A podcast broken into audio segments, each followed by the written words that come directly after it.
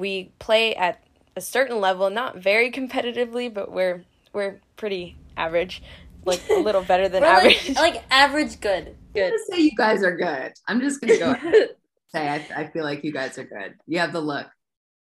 Oh, Josephina, she said we have the look of yep, being good the, players. The great tennis players. Ooh, I'll take well, that. that's very flattering. Tell that to our coach.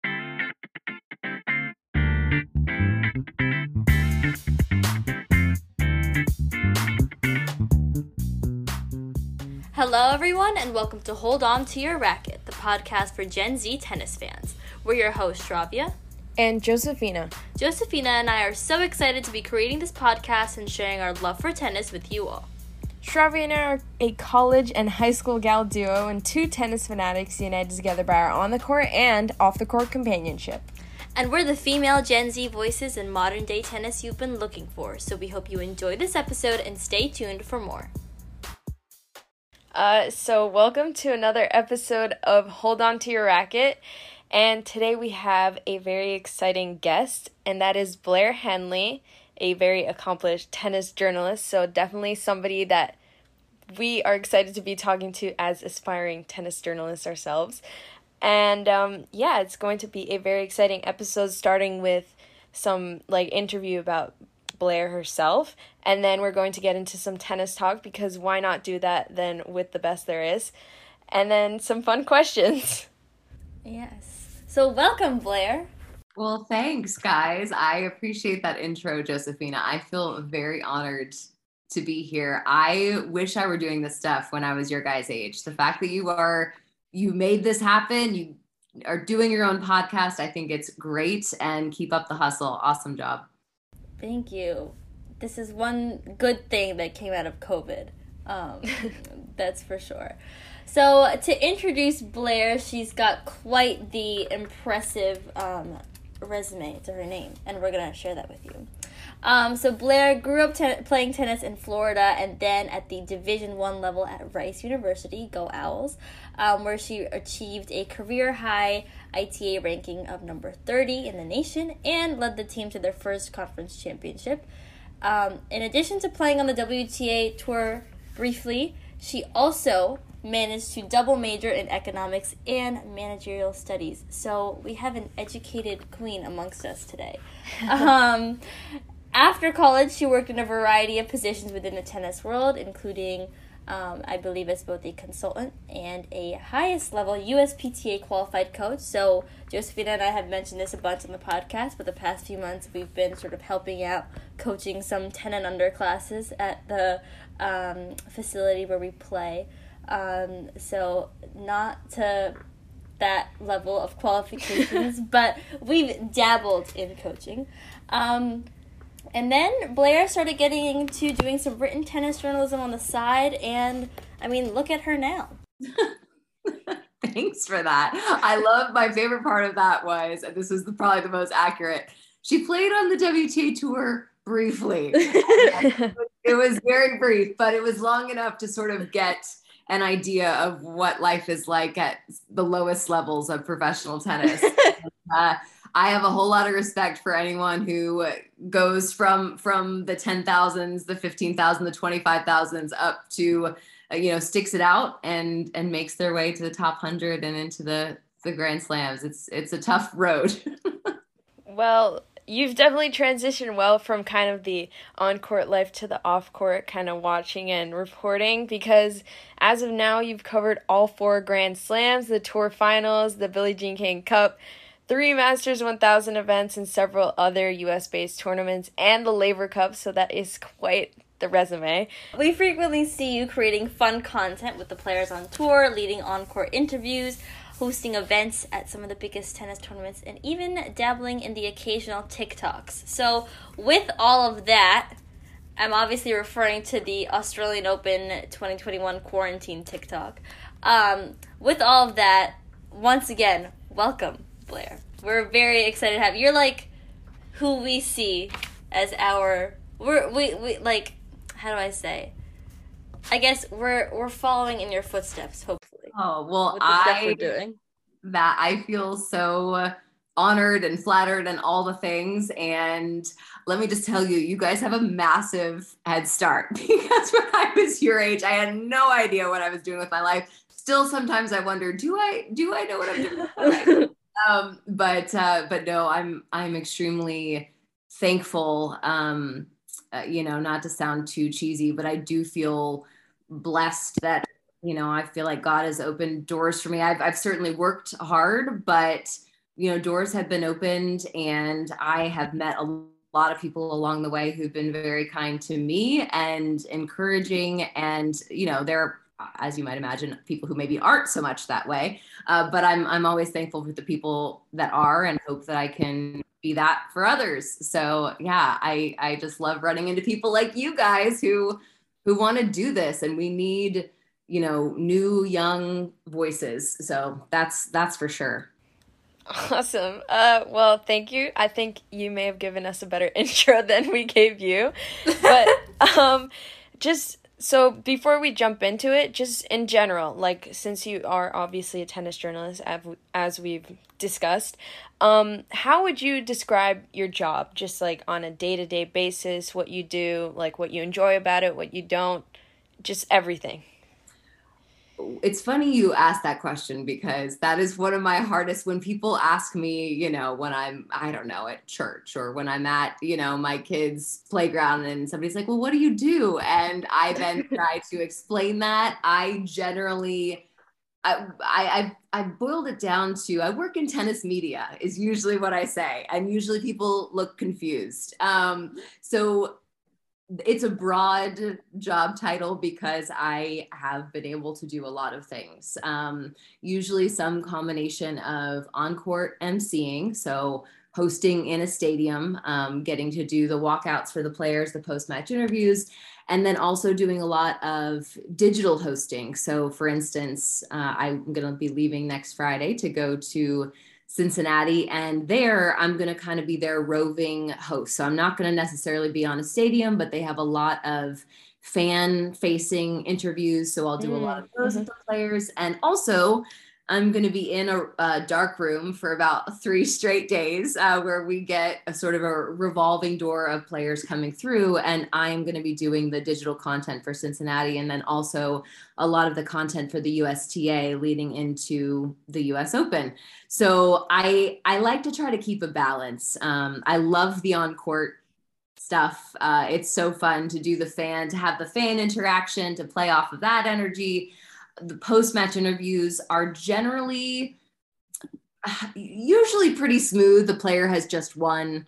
Um, you're you're getting them at a high moment, which you know you can't always say for for the traditional presser.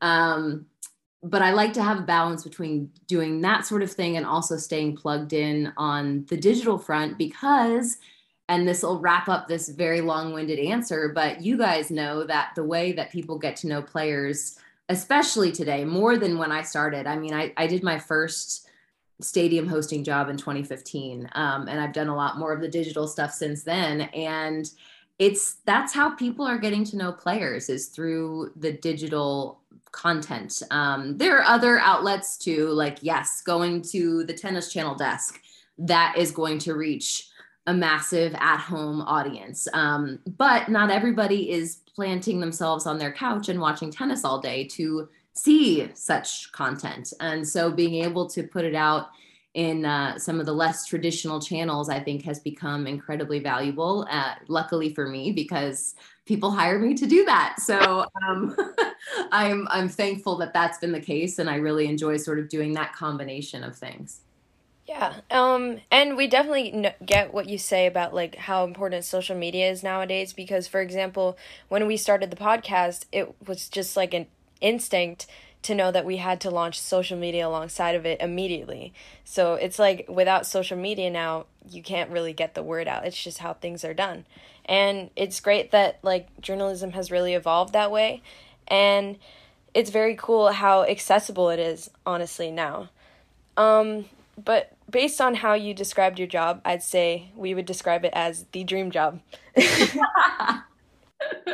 well, that's great to know. I love that. I'm I'm glad that you guys have something to shoot for because I'll be honest, when I was I, there was no such job as far as I knew when I was um, just starting college. There wasn't something I could look at and be like, yes, that that sounds good. Um, so I love that that's something that exists now and that you guys can look at as a goal. That's great.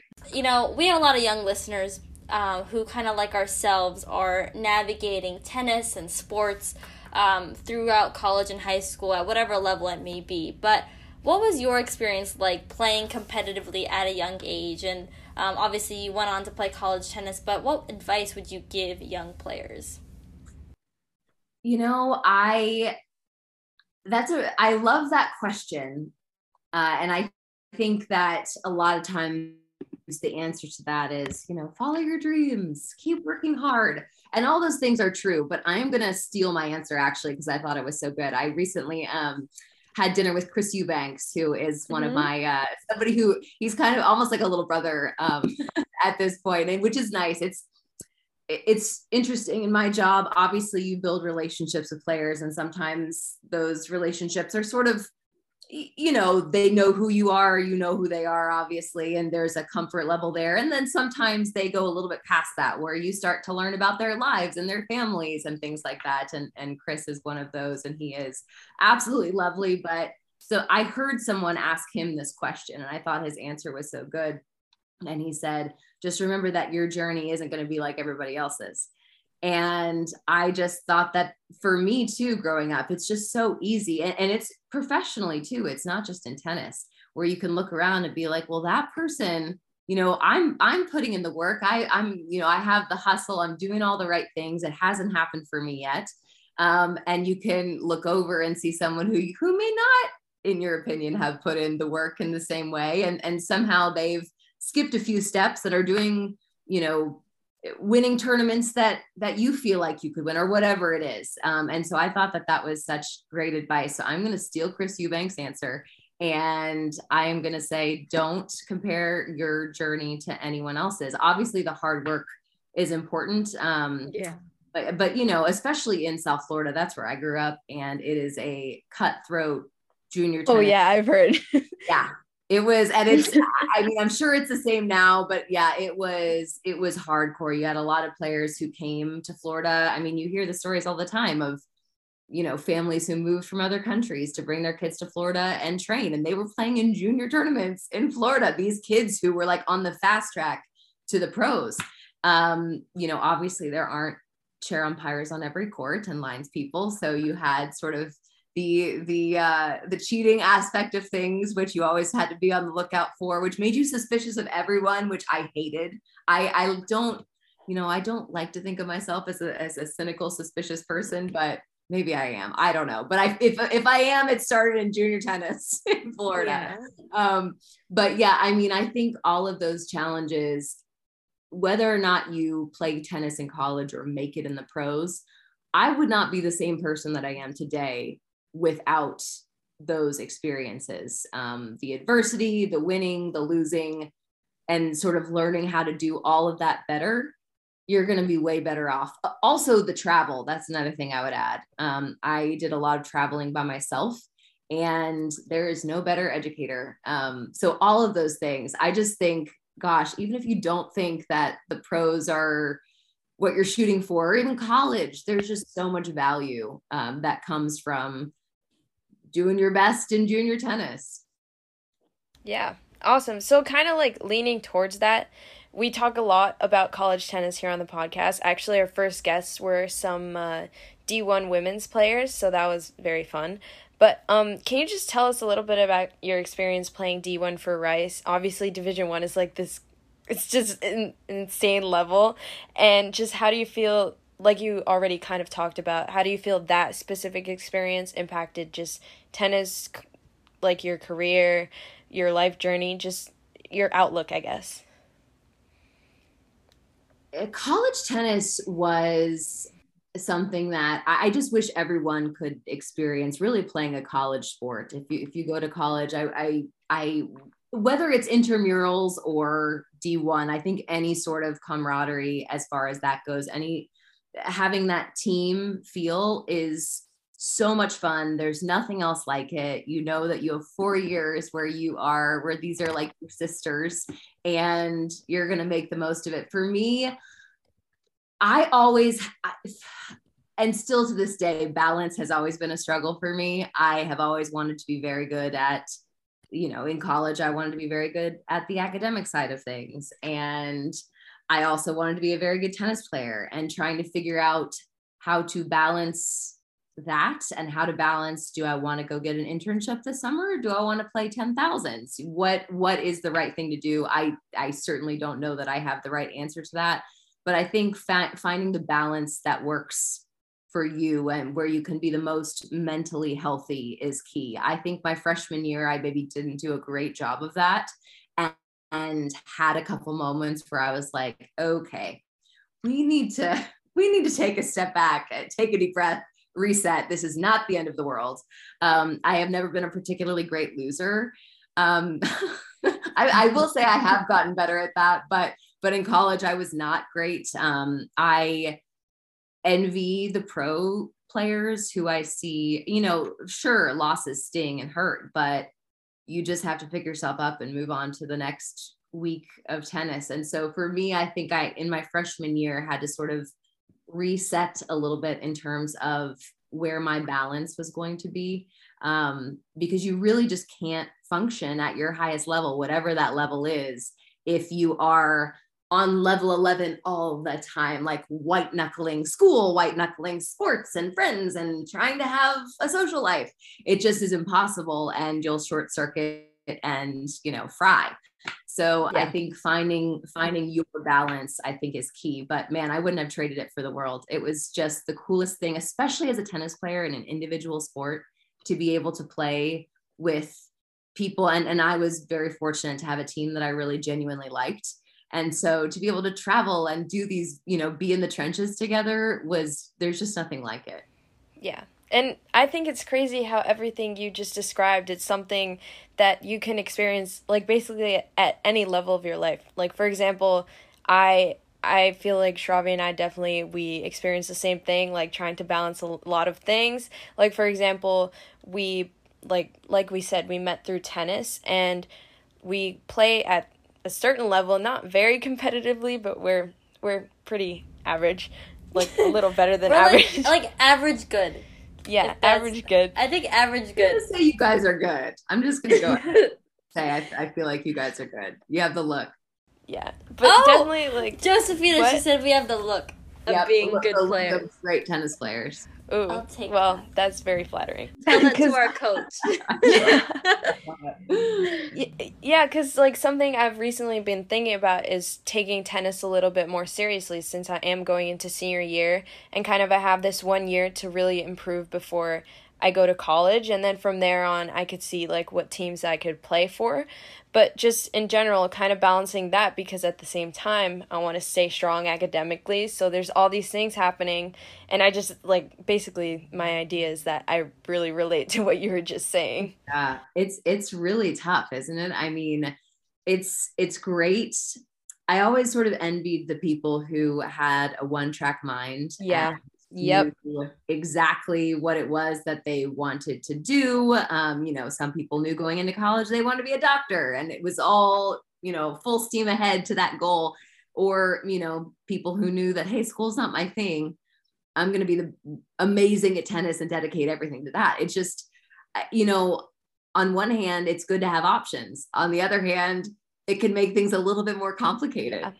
Yeah. Yes. Totally yes. get that but um, going back to kind of college tennis and college players now, I guess, there's been lots of college players having success on the Pro Tour recently. So we have like Cameron Norrie, um, oh my God, why Danielle am I blanking? Collins. Yeah. And Lee. Brady. Yeah. exactly. Maxime so Cressy. Yeah, the list yeah. goes on. A lot of them. Yeah. So just like thoughts on that, how prioritizing tennis kind of on it, the academic side kind of help with that or just why we're seeing this surge now? Who as far as timing uh, that i don't know. Um, and maybe that maybe it's because the level in college tennis has has gone up. I don't know. Um, but listening to Cam Norrie talk and just saying there's no way that he would have been ready at 18 um and and who knows i mean the the pro tour especially the lower levels as i mentioned that that's that's the area where i have a little bit of experience. I mean i was sharing a hotel room with four girls and with well with three other girls four of us to a room. And you know we were doing you know playing multiple pro-ams per 10k just to like make an extra 100 or 200 bucks. It's a it's a rough existence. And and if you're not ready for that and to feel like hey if i don't succeed here i also don't have a college degree. In some ways i think there's a level of freedom that comes with knowing that you have something to fall back on. Um, my college performance psychology professor would not agree with that. He was big on like all your eggs in one basket put them all in one basket and go for it. I just think in some ways, though, I mean, you guys know how important the mental game is to have in the back of your mind to know that if you lose this tennis match and it's your fourth loss, fourth first round loss in a row, there's there's something else if you eventually decide that this is not for you. I'm all for pushing through adversity and and sticking to it and all that great stuff, but it's not bad to have options. Um, and so I do think there's some freedom that comes with playing college tennis. Um, but it's also, I, I just think a maturity thing, really. Jenny Brady also talked about that, where she and and it's funny she she in terms of that the topic of not comparing your journey to somebody else's she saw you know she trained with madison keys and, and some other girls in south florida who turned pro and they always knew that they were going to turn pro and she kind of felt like when she went off to ucla that there was maybe an element of failure in that.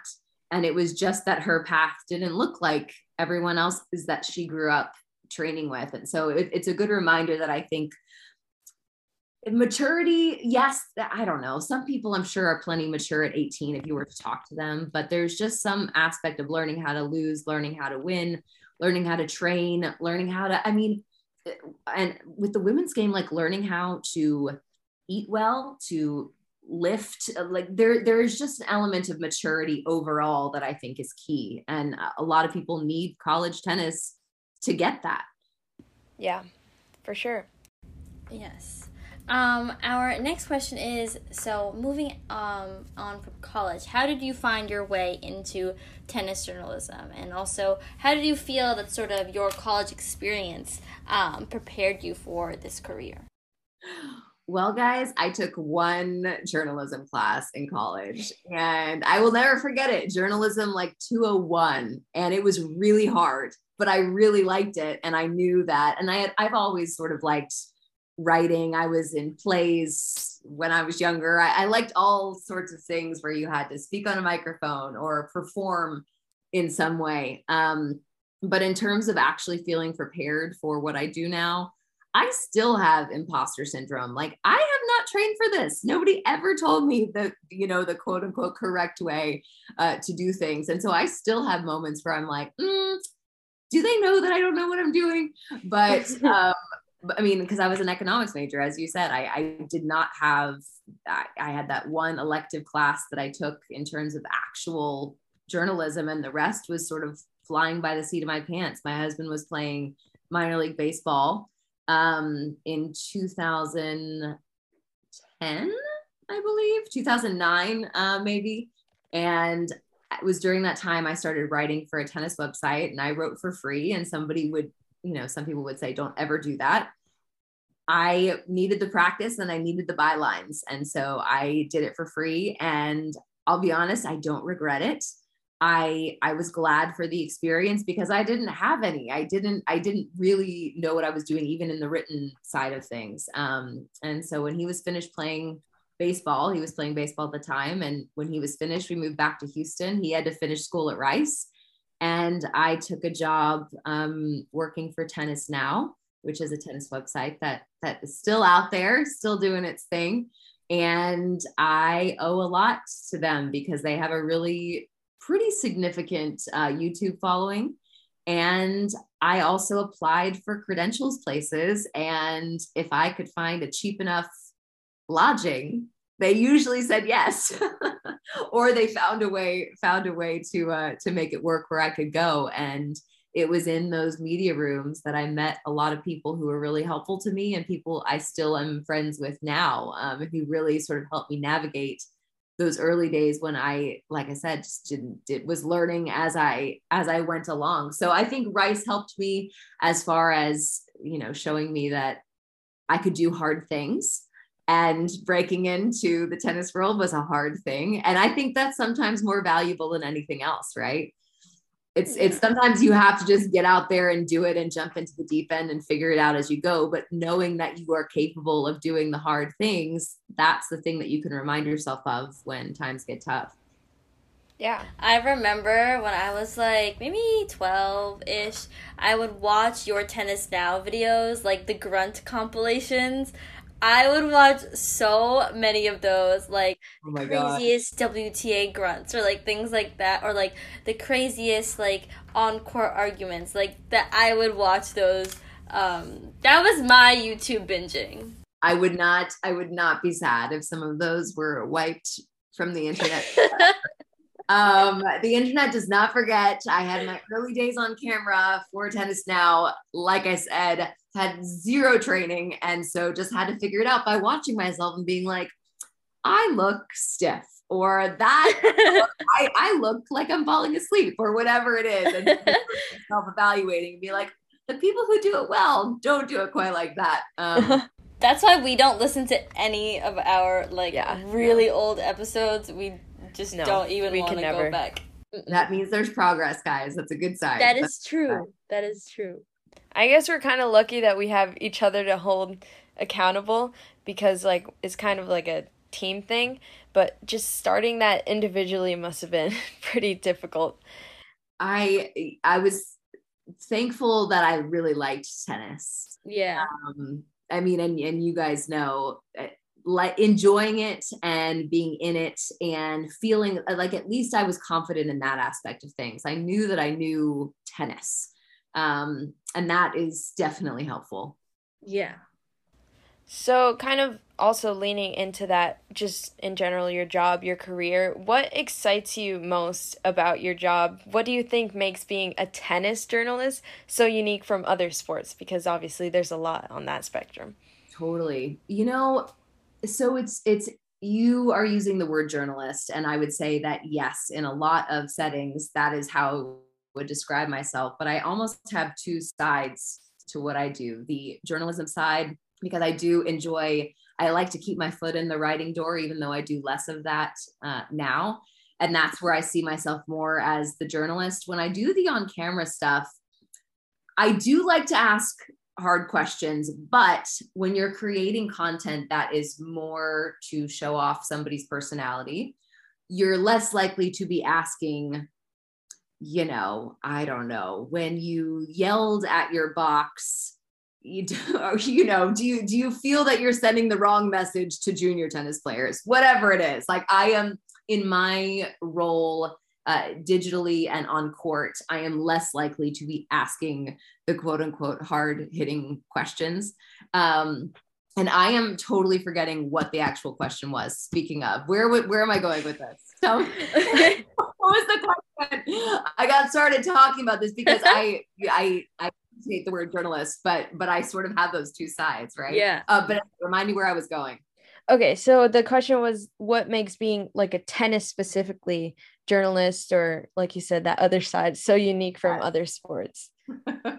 um, okay, so now that I've given you the caveat that that there is some days where I don't really consider myself a journalist, one of the one of the toughest things I think in tennis is just that it's really small, and so to ask the hard hitting questions, which I have that motivation. Like I want to know, I want to get down to the nitty gritty. And sometimes as you build a relationship with a player, you feel like maybe you could do that. Uh, but it's always a risk if you especially to do that in a presser when there are you know 20 other people in the room when you could be publicly literally publicly publicly humiliated um, there there's a risk to going outside the box um, and that is one of the things in tennis in particular that i think is hard just because you tend to see the same people every week. The players see the same, same people, a lot of the same people every week. So it's very small. If you were to make a misstep that was real bad, it could potentially have repercussions. But what what excites me is that after you've sort of built some of these relationships, how can we do something that's new and different? And that is what fires me up and what drives me from tournament to tournament. There, a lot of the time, I'm like, well, this is not going to be the day I do something new and different. But I just, I definitely pitch a lot of things. A lot of them get shot down. Um, but my hope is that I can push and ask and not be afraid of the noes. And one day somebody's going to say yes to a big idea that's never been done before in the sport of tennis and the way that this sport is covered. And that, like, even talking about it gets me fired up because tennis has done a lot of things the same way for a long time. And some of it's great. And there are people who have worked on the sport, commentated on it, who are excellent.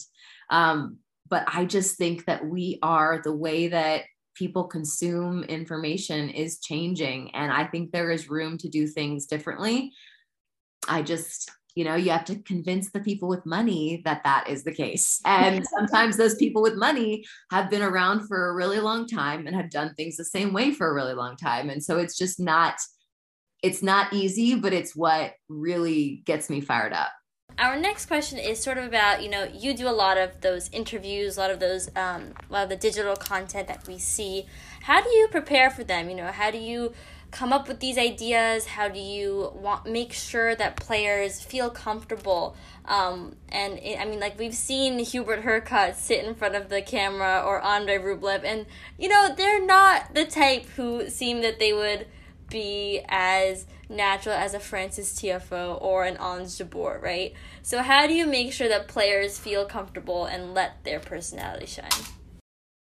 Uh, yeah, it's it's a challenge depending on who the player is, and in terms of the the concepts, that is also a challenge because you. Uh, not only have to get it past, especially if you're working for a tournament, and usually if you're doing these unusual digital concepts, you usually are, uh, but you have to get it past the bosses at the tournament, and then the questions have to be sent to the uh, comms team at the tours, and then they send them out to the agents. And so there are several uh, areas where you could run into a wall, and what and i don't know if this is this is a great strategy but i have tried if i can to sort of keep things vague as far as the way that I describe it so that I can get in front of the player with the question because so often especially if they know you and they've seen you before there you can sort of work a question that might be uncomfortable or or where you feel like you know how is he or she going to handle this? You can work it in person in a way that you can't if somebody is seeing the concept written out on paper. And so i have hopefully built up a little trust in my old age to where people are thinking, okay, well, you know, Blair knows that she could not have this job if she were to put a player in a compromising position. But I also, I try to make the player understand that if they're uncomfortable, just tell me and we'll skip it. And so, and there's a fine line with that too, though, because sometimes if they push themselves just a little bit outside of their comfort zone, you can come up with a really great piece of content and you can have something that allows fans to get to know a player in a way they might not have known them before. So it's just a it's a balance. I mean i feel like i've used that word a lot already tonight but it's it's finding the balance of pushing the boundaries a little bit and also making sure the player feels comfortable in the moment. But but as far as coming up with the concepts to to have something that makes it through all the several walls of of uh, of the challenges that go into you know these tournaments and, and actually sitting in that seat in front of the players that is a, that's not easy. How do you come up with those ideas? Like is it through like watching like just scrolling through on social media something might inspire you or you kind of maybe your kids well i guess your kids are still a bit young but what is it that sort of I definitely look at what other teams and and sports are doing. Sometimes they don't translate perfectly. Yeah. Um, and a lot of what I, have noticed with you know football and baseball, a lot of what's happening are, are sort of like the the sizzly type videos, the shorts visually they're they're visually stimulating they're yeah. they're less of a let's get to know this person and more of a wow that's a really cool piece of media and i think there's a place for that and i also think that there's still a place for, for you sure. know hearing from you know Hubie Hurkacz. I think that there a good balance of both is is key. Honestly, I it's just a lot of spitballing. And I have a friend, um, her name is Heather Crowley, who does a lot of digital content uh, for various tournaments. And she is, I call her the idea generator. And she is, I, I think you just have to find your one or two people who you can call yeah. and just be and just throw out ideas and and see what they throw back at you. And then you hey, you have this this overarching idea how do we make it something that everybody's going to say yes to? Uh, so just it's putting a lot of things on paper and i think having a few people who you know and trust and you guys already have that in each other that that has been really helpful for me. For sure. Josephina and i are definitely each other's sounding boards whether it be about podcast stuff life stuff school stuff whatever it may be um, so we totally understand that. It's nice to have that outlet. Um, we wanted to ask you about one specific experience um, recently, which was you covering the USA versus Ukraine uh, Billie Jean King Cup um, match. What was that environment like? Because that was pretty soon after um, the news broke. There was a lot of um, you know, raw emotion there. We saw a lot of gestures of solidarity from the U.S. team. Um, that environment specifically, you obviously have to take on um, a specific role in the position that you were in to um, meet that occasion. What was that like? Uh, guys, I think it's very astute that you brought this up because I actually went into that feeling concerned because my job as an MC is to be excited and rah rah USA and it's it, the US versus another country and it's a home game so to speak. And and there you know are American flags when the when the fans walk in they get you know whatever the the glasses are the flags or the pom poms and and they're facing this country who is going through something absolutely horrific. And so it was i was thinking okay how are we going to balance the rah rah usa go usa we want the usa to win with also making these this whole team who was just going through something so terrible even even the anthem singer we had uh, our anthem singer there. They do an incredible opening ceremony for Billie Jean King Cup. If you haven't ever been to one in person, highly recommend. Um, but she, her brother was in the Ukrainian armed forces. Um, I still hear the, because I, I had to introduce her, the name of her home city, you know, as far as bombings are concerned, just absolutely horrible, horrible. Um, I, it really could not have worked out any better. The US won 3 2 honestly, I thought Ukraine was going to take the upset at one point there. They the US ended up winning it in doubles, but it was the perfect mix and praise the Lord for that because Ukraine got to have their moment. There were so many Ukrainian fans. There were two you know, against the odds singles wins and behind them I'm doing the interview and I can see behind the player just all these Ukraine flags, um, people singing. It just was really like it gives me chills just talking about it. It was really special and I was so thankful. Everything sort of took care of itself. We there was so much money that was donated on on behalf of various tennis organizations for tennis play, plays for peace over that course of that weekend. So you had that aspect of things. And just again, so many Ukrainian fans came out and there was a lot of respect from the American fans. It just couldn't have been a more special weekend and the US still got the win. So I feel like it was sort of a win-win-win as far as that was concerned. But yeah, that was I was nervous going in. Yeah. I mean, rightly so because just like kind of going into unprecedented territory, of course, but again, like it's kind of these experiences that just like build your career and just your experience as a person even.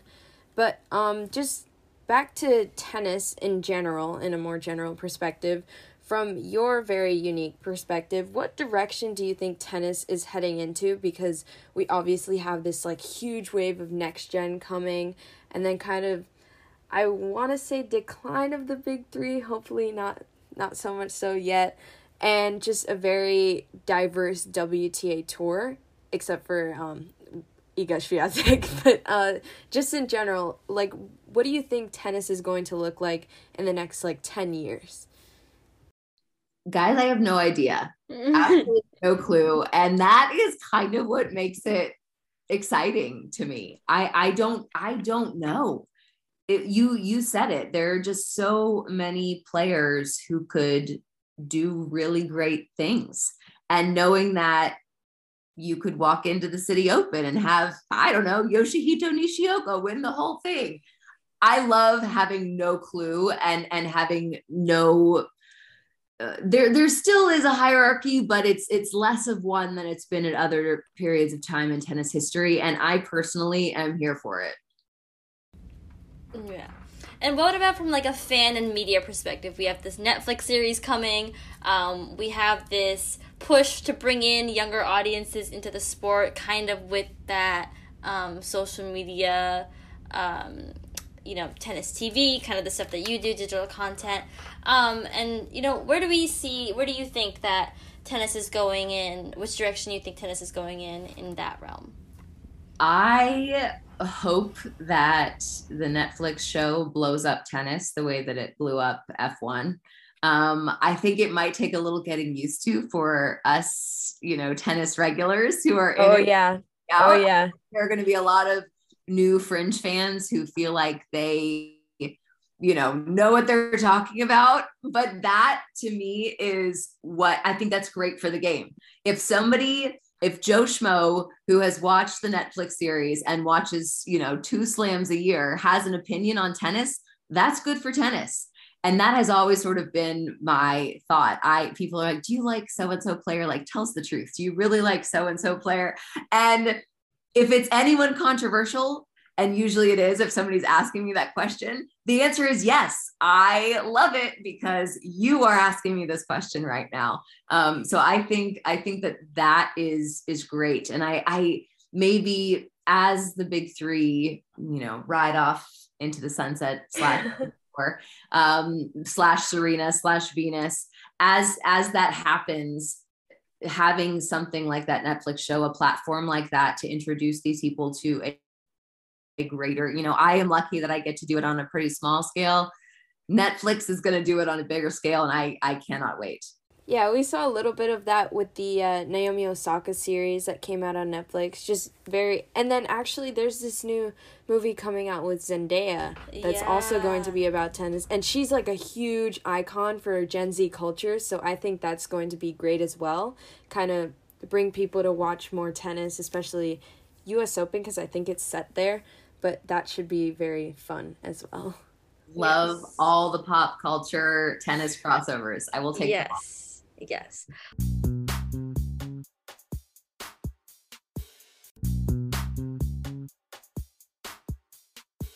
All right, we are going to speed through some, kind of just checking in on some of the tennis this week. Um, and because there's a lot of it, and then we'll conclude with our rapid fire. But to start with the Citi Open, um, we know you're a big Yoshi fan, and he is still here on the ATP side. We're going to talk about that first. We have some, I'd say, kind of dark horses into the round of 16. Um, Michael Ymer, Yoshihito Nishioka, and Dan Evans are all through.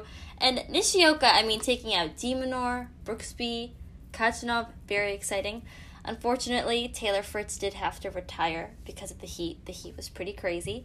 Um, but I mean, could you tell us a little bit about your love for Yoshi, kind of where that came from, and also in terms of um, Americans in the U.S. Open swing, who are you most excited to sort of see this this these next few weeks? Um, honestly, I have no idea where my my partiality for and I'm not supposed to be partial to any player for Yoshi, but I I definitely have a soft spot for him in terms of if he wins a match, I'm always happy for him. There there are many players where if they win a match, I might not even know, but I generally know when Yoshi's doing well and always, you know, puts a smile on my face. Uh, but but listen, he will always have a soft spot in my heart because he agreed to play Yoshi the dinosaur in my production of DBO carts at the Delray Beach Open in I believe yes. 2020 2019 um, and I walked up to him with Yoshi head in hand and explained to him the concept that he was going to be Yoshi and this is the head that he would be to do a mock Mario Kart in the parking lot of the Delray Beach Open. And he without hesitation said yes. And it's that kind of of willingness to think outside the box to be like yeah sure that's how i have no idea what you just said to me but the answer is yes. I will always appreciate that. And and as a result we got DBO kart which you know starred yoshi stevie johnson and jordan thompson as as mario as luigi and mario respectively. Uh, the mustaches it, it, it, my career peaked at that moment and, and for yoshi uh, I, I, will always be happy when he has success. Yes. Um, as far as americans go there are a lot to choose from. I was actually it's funny i was watching tennis channel earlier today. I'm gonna see if i can pull up the graphic.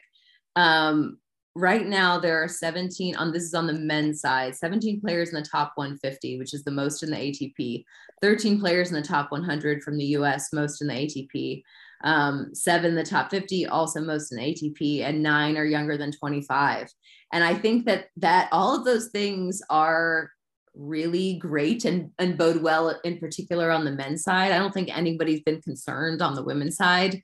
Um, uh, as we speak. Coco Gauff is is on court with Naomi Osaka, and I think Coco, she has had sort of, in my opinion, the ideal upward trajectory. Not to get yeah. off your, your Citi Open topic, but I I just think sometimes it's hard when eh, the players who have a ton of success off the bat don't get to go up the staircase step by step. And I think that some people can sort of catch up and some can't. But Coco, to me, has just taken it one step at a time, albeit she's an incredibly gifted tennis player. And so she's been able to maybe do it faster than some others, but it's been very, it's all seemed to be within herself. And I think that, that that's why Coco is going to be around for a long time and it's going to be a factor for a long time.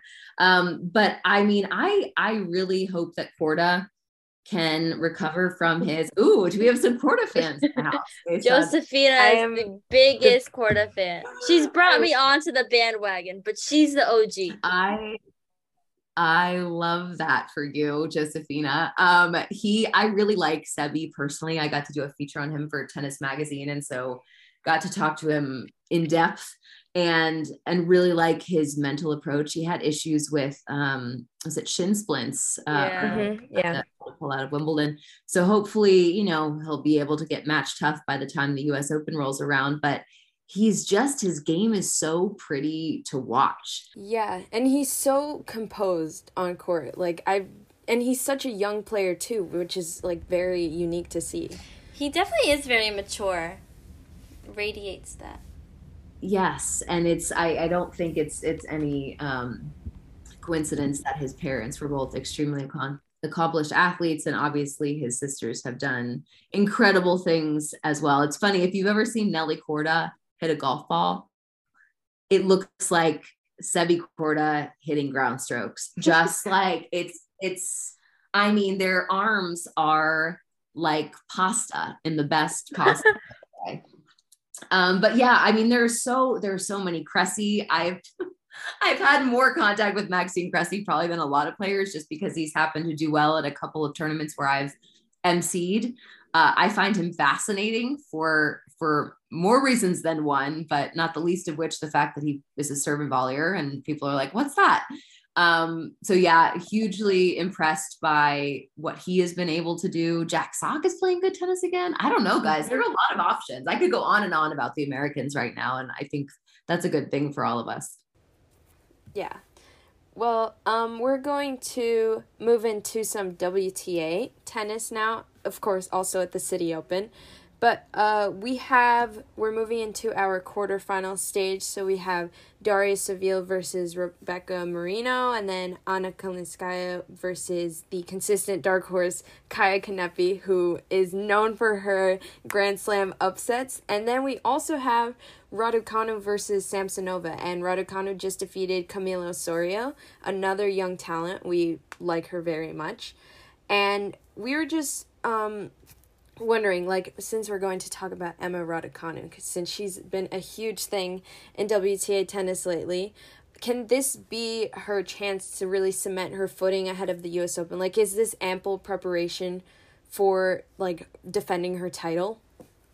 Uh listen, if she defends her title, I that will be one of the most amazing. That that will be the only thing that could trump her winning last year. Would be yeah. her, her title, in in my opinion. Uh, yeah, because I was, I mean, watching her march to the U.S. Open title last year was one of the most incredible things I've seen in person in my career, um, and just sort of getting able to talk to her after that win and and realizing looking at her and realizing that it had not even come close to sinking in and then everything that she has had to had to deal with in terms of press and media and criticism and all the things in the last year when i was talking about skipping steps she skipped a lot of steps and that mentally is is really a challenge. But i i don't know if you guys saw after her match against um uh, osorio today where she just had like skin flapping off her hand. She had blisters on her oh hand.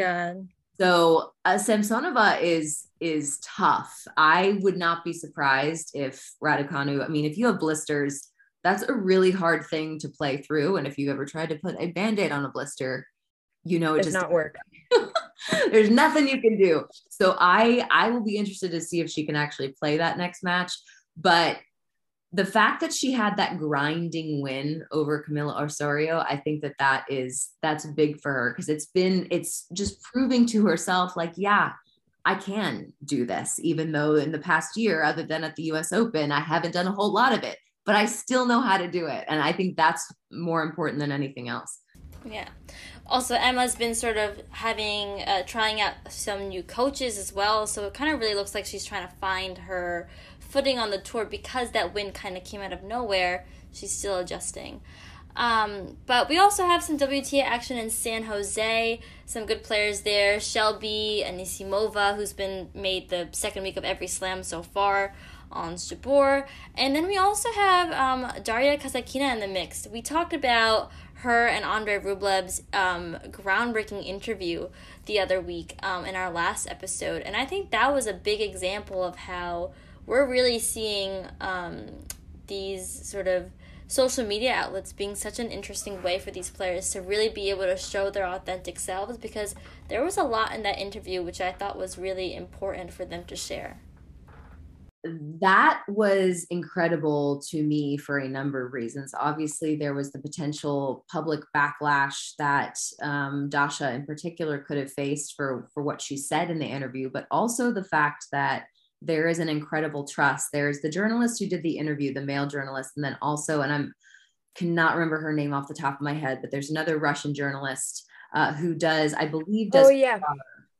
I forgot her name as well, but she also, I believe, she got fired. Is that mm. the one you're talking about? That she got fired from her yes, job for supporting got, them? censured in some way for for speaking out in defense of of those interviews, and I so I was amazed at what was said and then also amazed that it was said at all because so often in the US at least and not not just in the US a lot of places when there is any kind of quote unquote journalist involved everybody clams up a little bit. And so I think it speaks to the relationship that that journalist has with both Andre and Dasha.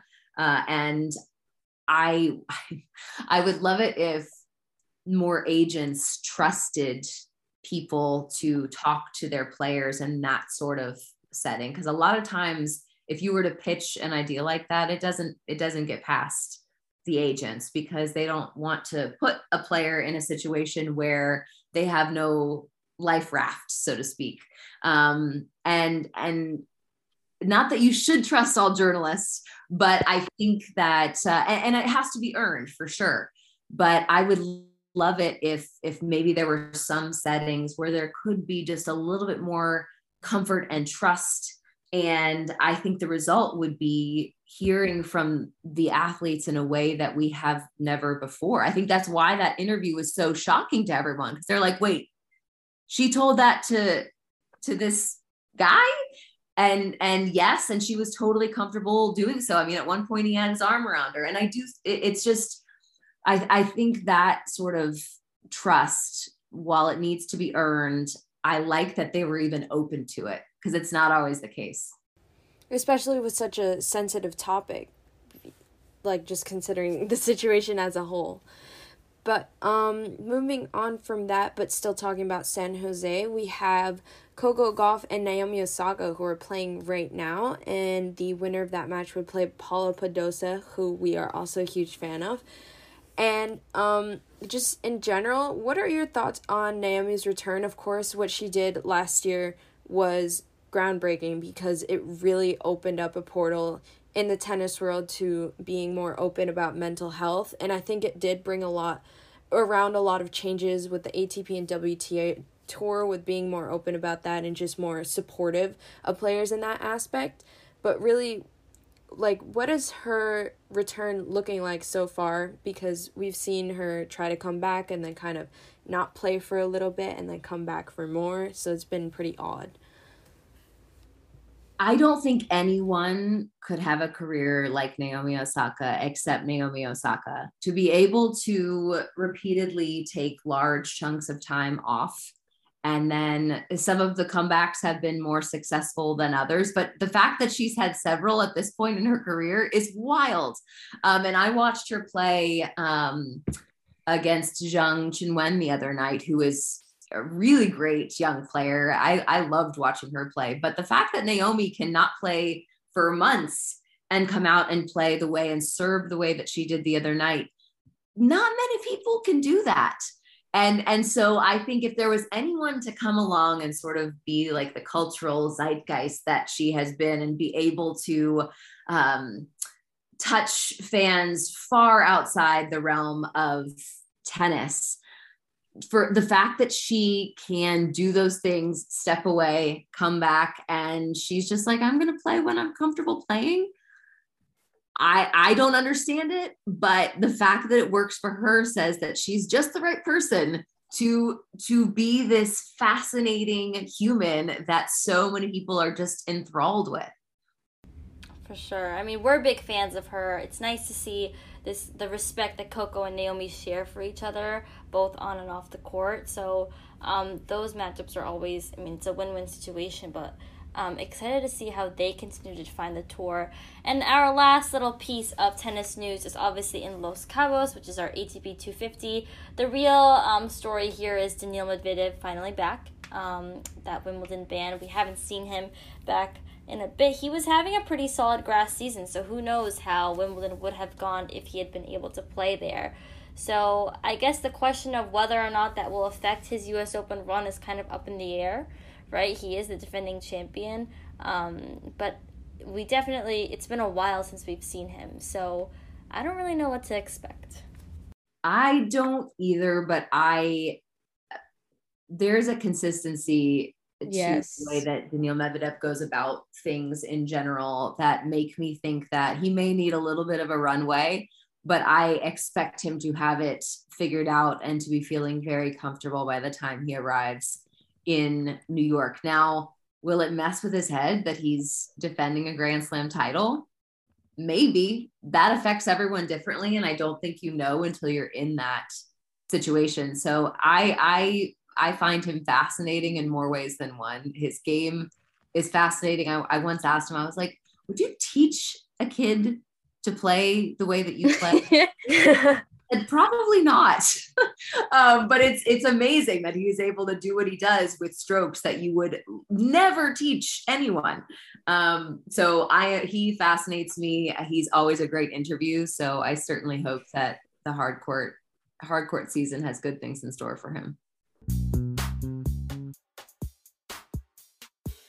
Um, okay, so now, like we promised, we have our kind of rapid fire slash fun questions. Ready. So the first one is what has been your favorite project, assignment, or job, just in general, like an opportunity your job has given you? Two. One, DBO cart, which was mentioned before. The fact that everybody said yes to that. I talk about you know, having walls in front of you. I don't know how everybody agreed, but they did. So DBO cart is one. And then I got to do sideline reporting for the first time uh, earlier this season in Houston. And I absolutely loved it. Uh, there's nothing like having Nick Kyrgios yell at his box that's right behind you. uh, literally from like feet away. Nothing quite like it. I really enjoyed that. Favorite tournament to cover? Newport hands down. Come to the Hall of Fame, guys. It's the best. Yes. Least favorite tournament to cover. I okay, I, and this is not personal to the tournament. It just happened to be the year that I went. Uh, actually, it's funny that there was rain there tonight, but DC is a tough one. The hours, um, it start now. They start at noon, but um, they started at two, I believe, for the women and four for the men. Um, back when I was there, which was five five-ish years ago. Um, it rained so hard the floors oh. were moving the floors of the media center were going like oh my god. Um, it just was a rough year and i think not enough sleep. There were it was hot. So yes. not not by any fault of their own in dc no. but, but it was a rough go in terms of sleep for me. Uh, next one is most fun player to interview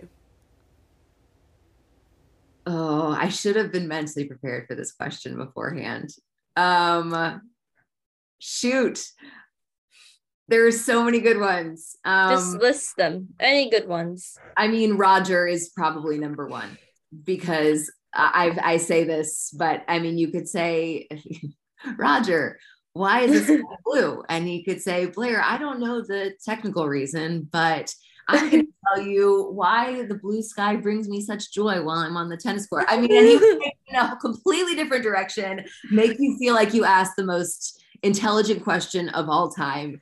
He's just that good, and he what a cutie presence. Um, you know, Roger's incredible. Um, Grigor Dimitrov is always a pleasure. Um, always very gregarious and talkative. I love Daniil Medvedev. Uh, Paula Badosa has has been a, a new favorite of mine on the women's side. Thoroughly enjoy her.